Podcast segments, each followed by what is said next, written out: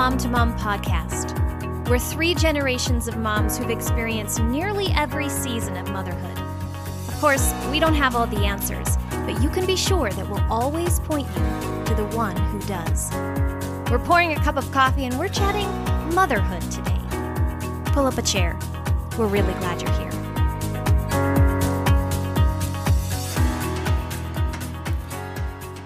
Welcome back to season five of the Mom to Mom podcast. We are only a few episodes in, and I am loving the lineup of topics we've chosen, ladies, before us this season. Kate, Jamie, and I, we are here today talking about the little years. And although we have all graduated or semi graduated from those days, we walked through them for a very long time. If you were to take all the years we were in the little years together, it is a lot. And the conversation is never dull or old when we remember or reinvite you to the table to talk about those very formative and busy, crazy years. Girls, when was the last time you spent any time with little ones on a daily basis? Oh gosh, for me, I mean, it's been a long time. You know, I, I had just one daughter, so I never had that the same thing that you girls had. I just never had a house full of kids. But with our grandkids, I kind of get a sense of what that's like because there's six of them now. One's just a tiny baby, but it's, you know, I can understand better the chaos, especially she has four boys. Mm-hmm. The boys are loud, you know, and having one girl, then suddenly there's these grandchildren. I'm going, oh my, this mm-hmm. is a mm-hmm. different species than girls. So it's been interesting, though I'm not, you know, I never had that day to day, but getting a glimpse of it. So I I know how to pray for my daughter. Let's just mm-hmm. put it that way. Well, my youngest is 10. So, probably, you know, five or six years it's been since I've had the sort of energy depleting preschool years. I try to be mindful to have young moms over quite often because I never want to forget how hard those years were. And I I know I was poured into by some older moms to give me some respite care that I so desperately needed. So I, I want to turn back and return the favor. But September, you're kind of still in the thick of it because yeah. you know you your youngest I think is even younger than mine, and then you daily have grandkids around, don't you? Mm-hmm. Right. Well, that's what I I was thinking when I was saying semi graduated. Like we, our youngest, uh, when she was in the little years, we started having grandchildren. So then as she grew a little older, then all of a sudden we have little kids around still at the same time. So I've never really left those seasons uh, of having little kids in the little years, and they're around all the time. And it really makes me remember and appreciate what's like when they go home. I'm always thinking about it because I didn't forget. And I feel like our podcast, like this conversation, because of the different generations that we are and we represent, I feel like that's a gift to us to share with our listeners because it's important to remember. It's important to not forget what other moms are going through. So, but has your perspective changed at all September now that your grandkids are coming back? You know, you you still have the same amount of energy in your house, but mm-hmm. I would imagine that the years have given you maybe a calmer outlook on it or Mm-hmm. I don't know. Can you speak to that? Right. I think my older daughters have actually said something to me about that. Like when we're around and the kids are doing stuff and I'm completely oblivious to it, or I'm just, you know, giving them hugs and kisses when they're naughty. and, and, and I can see the tension in my older kids, you know, as their parents trying to be, keep them collected and keep them calm and keep them, you know, organized and, in, and and movement and everything they do. And I just have a different way of seeing things now. I see it so differently than when I was in the little years. And so sometimes I, I will share, you know, I think my perspective and sometimes I won't because I think we all need to just find our way in it. But I would have absolutely loved if someone had been present and said to me, September, I think they're just trying to, or have you tried this? Um, so there are really, it's really a great perspective for me. And it also helps me remember. But I love it in the chaos. But I do get very tired a lot more easy, a mm. lot easier. You know, I get tired and then they go home. So it makes me really remember to pray for my older kids with mm-hmm. their kids in the little years because it is exhausting. I've often thought when I see just the absolute um, spiraling of activity when young moms come over. I've often thought, you know, I wish I could just have the courage to say, it's it's going to be all right. Like we mm-hmm. don't have mm-hmm. to hold things so tightly. But then on the flip side, I think you know, I think my adult child, my soon to be adult teens have turned out so well.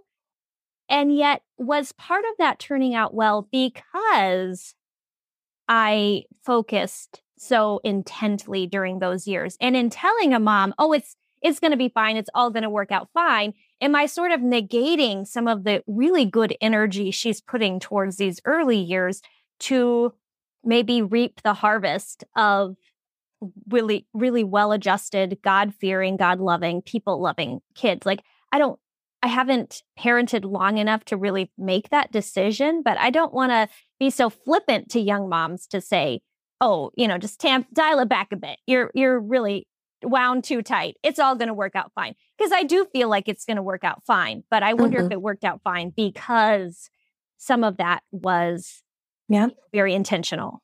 Mm-hmm. yeah. Right? And, and i think to remind them too that they had them for such a short time and especially those little years you know the days are long but the, the years are short. All of a sudden that comes to an end. They will get past that stage. But like you said to you know to have empathy for them for what they're going through and not not just say like you said Jamie that oh this will pass. It's such an important time. That's the time you can really pour into them i think. You know those are those years that are maybe even more important than the teenage years because by then they're grown and a lot of things are set. So this is kind of the time where you can mold them. You know they're more of a soft clay you know why why do we call it the formative years? What what is so significant about those particular years versus others? Because you know we're all in new seasons now and i feel like these seasons are really important but i do think that there's something about those first say 5 mm-hmm. years that there's a reason we call them formative. Right. Mm-hmm. well i think because that is when we're molding them that's when they're watching us and seeing well how do mommy and daddy handle that? Are they do are they acting like they're telling us. It's so much more important, I think, to, for them to see us do what we say, what we tell them to do, to be kind, to be generous, to be honest in our lives, to not, you know, like I say a zillion times, what you model, they will follow. They're going to do what you do. And uh, uh Mike was reminding me that, you know, once a once a child is a teenager, it, a lot of this is set. A, a tiger can't change their stripes, you know. So the things you're pouring in, the things about the Lord, getting them excited about following the Lord, about reading their Bible, about learning those stories. A lot of that's going to come when they're young. But I, I think just personally, I didn't grow up that way. I grew up very differently. I didn't grow up as a Christian, didn't know the Lord, a lot of criticism, all that. But yet I was able to change once I met the Lord. So it's not a lost cause. But at the same time, I wouldn't wish that on any child. I, I would say, you know, try to pour in now so they don't have to figure it out when they're 25 like I did. Yeah, I think it's important that, you know, we don't want to be doomsdayers and cat, uh, forecast doom on anyone, but science Mm-mm. does show that 80, 90, 80 to 90% of a person's brain development happens before they're five. And and actually, the majority of their character and their personality is really set by the time they're three. That's not to say that, you know, through God's redemptive work and Christ's work um, through a person and the Holy Spirit sort of refining in that sanctification process cannot change someone. I mean, I didn't come to know the Lord until I was 15, but it is more of an uphill battle when you um, don't have this moldable clay anymore. Mm-hmm. Mm-hmm. Well, you know, I'm thinking that whoever's listening to this conversation is thinking, this is a lot. So you're telling me I have to fit all these things in in the first so many years because it's such a formative time. So I just want to pick one thing. Let's all pick one thing. If you could pick one thing, because, you know, there's a list, I'm sure. One thing that we'd recommend that they focus on in those little years instead of thinking about all the things. For me, I think I would say to focus on um, intentional time with them, even if you're a working mom, that you the time you have with them is very intentional, that you look them in the eyes and they know your presence, that they have a good security. And I think that's a really important formative thing. That is important. And I think for me, the big one is be very careful with your words. I did not grow up being told, hey, you've got a purpose. Your life, God has a plan for you. You can not do anything you want, but uh, you're going to do the thing God's called you to do. So I think words have incredible power.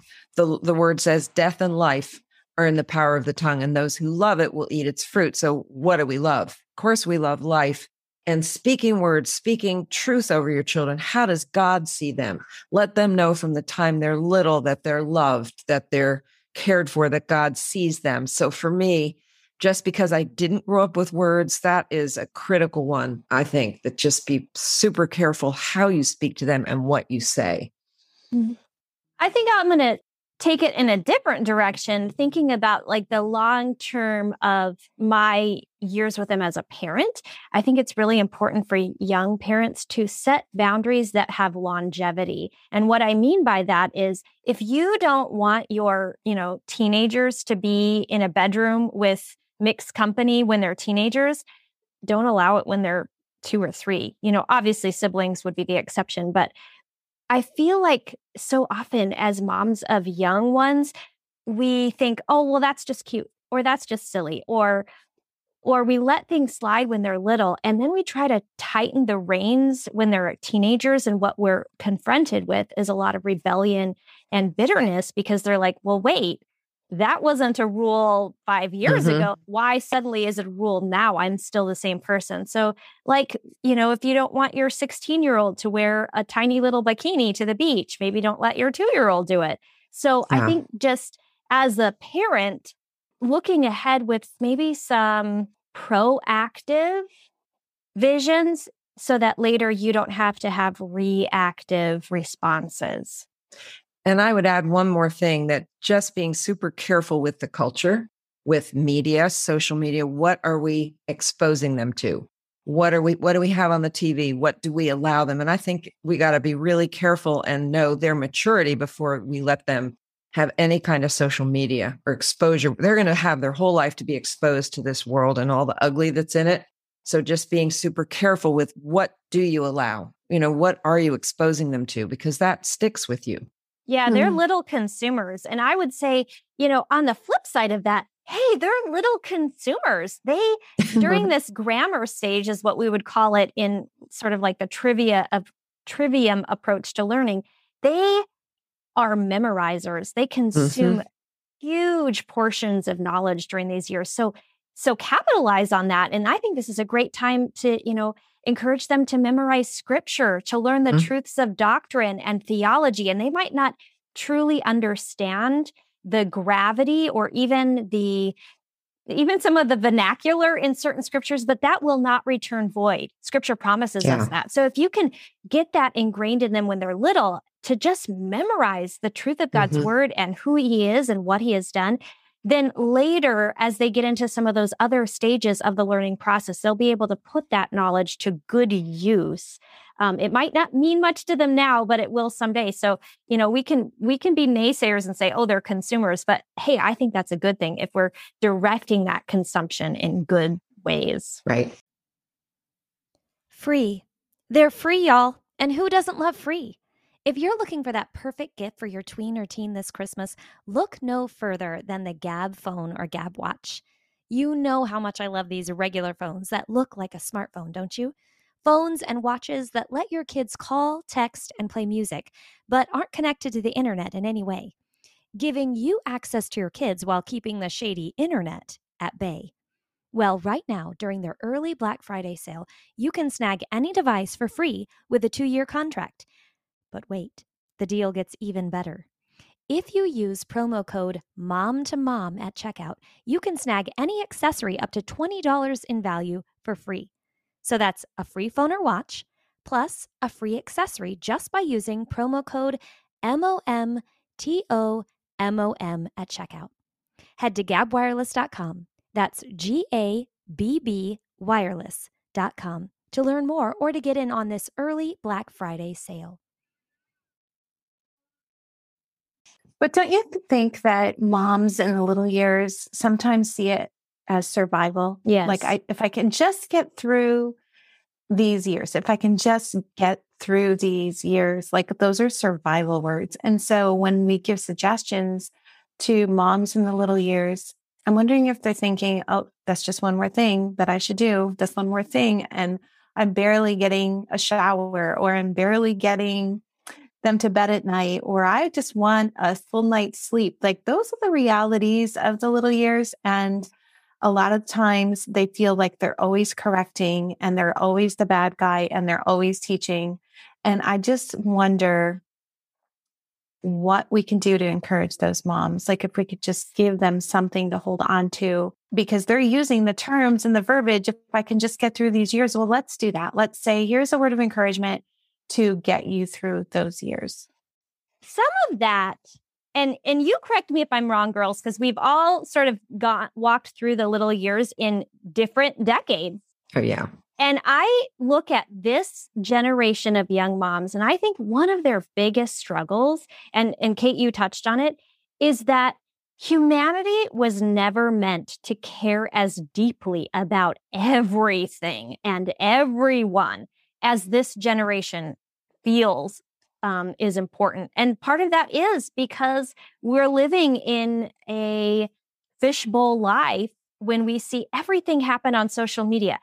There has never been a generation that has felt so pressured mm-hmm. to be certain things, certain ways. Um, and I think we can easily make a composite person in our minds of all those other moms. You know, all of a sudden it gets lumped in mm as one mom. You know, yeah. this mom over here is doing this thing with her toddlers. This mom over here is doing that thing. This mom over here is saying those words. And all of a sudden, all of those moms get lumped in as like one mega mom. Perfect mom. Yes. And you really only see what people are doing online. Yeah. You don't actually see what hasn't been done in their mm-hmm. life. And so you can easily think about all the things that you're not doing. Yeah. So I think that's that we as you know, older moms, I'll, I'll use that word for myself. we need to remember that they, that young moms, like no generation before them, have yeah. some pressures on them that, you know, we didn't necessarily experience in those early years. Would you agree with that? Oh, I would. I mean, I didn't have, you know, there was no Facebook till my daughter was 18. There was none of that. So it was a very different world. But I think one thing we all have to remember children are a gift you know, the Lord says that um, children are a blessing from the Lord. Blessed is he who has a quiver full. I can't remember exactly, but that's really important to me that that if we can remember that even on those hard days when, you know, with three in diapers and all of that, just to remember it it is a gift. It may not feel like one right now, but it truly is. And what you're doing now is so important. And you're forming these kids into the leaders that are taking over one day. You know, these are the future. So if we can just keep that in our mind that no matter how hard it is, they're still a blessing, even when they don't feel like a blessing because they're having a tantrum or whatever. But they're they still are, no matter what. So what about when they are having a tantrum? let's let's talk about that real quickly before we go today, because everyone's thinking you're talking about, you know, all the wonderful things, but I yeah. my kids are naughty or my kids are really stretching me or my kids have these habits and I don't know what to do because they are little, which makes me think this is why we call it the formative years because yeah. There is a lot more correction required yeah. in these earlier years than when they get to be middle and teens. When they're in the middle years, those are adjustments and changes and addressing topics. But I think the most correction comes in this season. And, you know, just for the sake of time, I just want to say that we all need correction, right? But I think when they're little, um, moms just are trying to figure out how to do this well. So they're not doing it all the time. Like, you know, I, I talk to moms of littles every day and they say, I just feel like I'm following them around, telling them no, no, no all the time. Um, so my biggest takeaway for today would be to just say, if we can change some of our approaches in parenting and motherhood to our kids in the little years to be proactive and to address those things before they get to be a problem, it really does, I'd say, probably cuts out 75% of the correction and negative moments. Really kind of be proactive in the parenting before there's a problem. What do you think of that? I agree. And I actually want to hear some specifics from you, September. I'll give two um, mm-hmm. to just some tangible handholds for moms who are listening. Two things mm-hmm. that, that at least worked for me um, during those years. One, I always had a little treasure box. I got it at a thrift shop and I filled it with tiny little trinkets, stickers, new coloring books, whatever. This was not a bribery box. And what I mean by that, I never said, if you do this, or if you don't do that, I will give you something from the treasure box. There's a difference between bribery and just a gift. You know, God gives Mhm. us good gifts. And so to us, this was a gift. When we saw the positive behavior that we wanted to reinforce, we just randomly said, you know, hey, son, I really, really liked how you picked up your toys after playing with them without being asked. Why don't you come and pick out a treat from the treasure box? So that we were reinforcing the positive behavior that we wanted to see. And it, it was sort of a, a way to steer away from always having to say no, no, no, no, no, and all the negative. Again, it wasn't a bribe. It was less about stopping the negative behavior and more about reinforcing the positive. The other thing that we did, and we actually still do, um, it just looks a little bit different in the teen years, is we have a child of the day. And because I had five kids, kids, it was really easy to just assign them each a day of the the school week. And I said, you know, when you're the child of the day, you have both privileges and responsibilities because they they go together. So maybe the responsibilities were it, it's your day to help mom in the kitchen.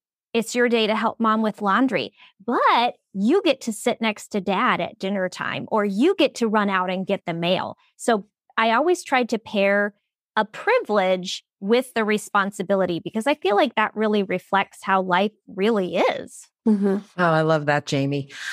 I see in this culture a lot of moms wanting to be best friends with their kids. They want them to like them or whatever. And I, I, think that can become a trap. We are still the authority in their lives. And I remember when Franny was little, maybe four years old, she was mad about something that I had not done. She'd thrown a tantrum, the whole thing. And she looked at me and said, Mommy, I don't like you. And I said, you know what? That's okay if you don't like me, but you still have to obey me.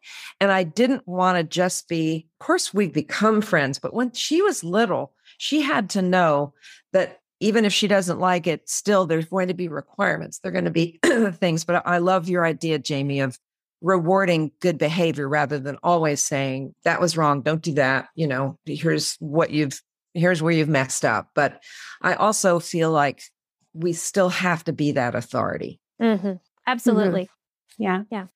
Well, I'm just going to close with my two ideas for today. And one of those is to prepare your kids ahead of time. And I think I said this earlier with the understanding of what good behavior looks like. I think sometimes we assume our kids know that they can do XYZ in the grocery store or behave um, or act out a certain way. And then we're shocked at their behavior because we haven't talked about it. We haven't prepared them. We haven't taught them at home what it looks like to be attentive. And, and everyone that listens to podcasts knows that my heart is to work on character in the heart and in the home.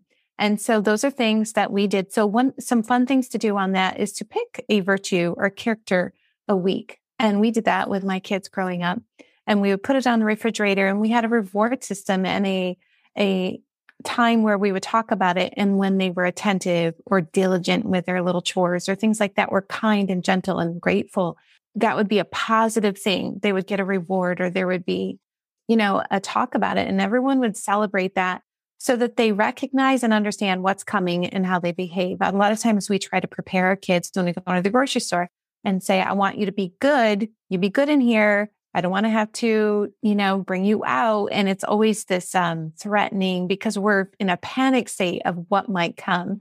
And so I like to think of it like we're going into the grocery store. Remember what we talked about at home. We're going to stay together. We're going to be kind. Remember, we can have a little celebration if everyone has a great attitude today.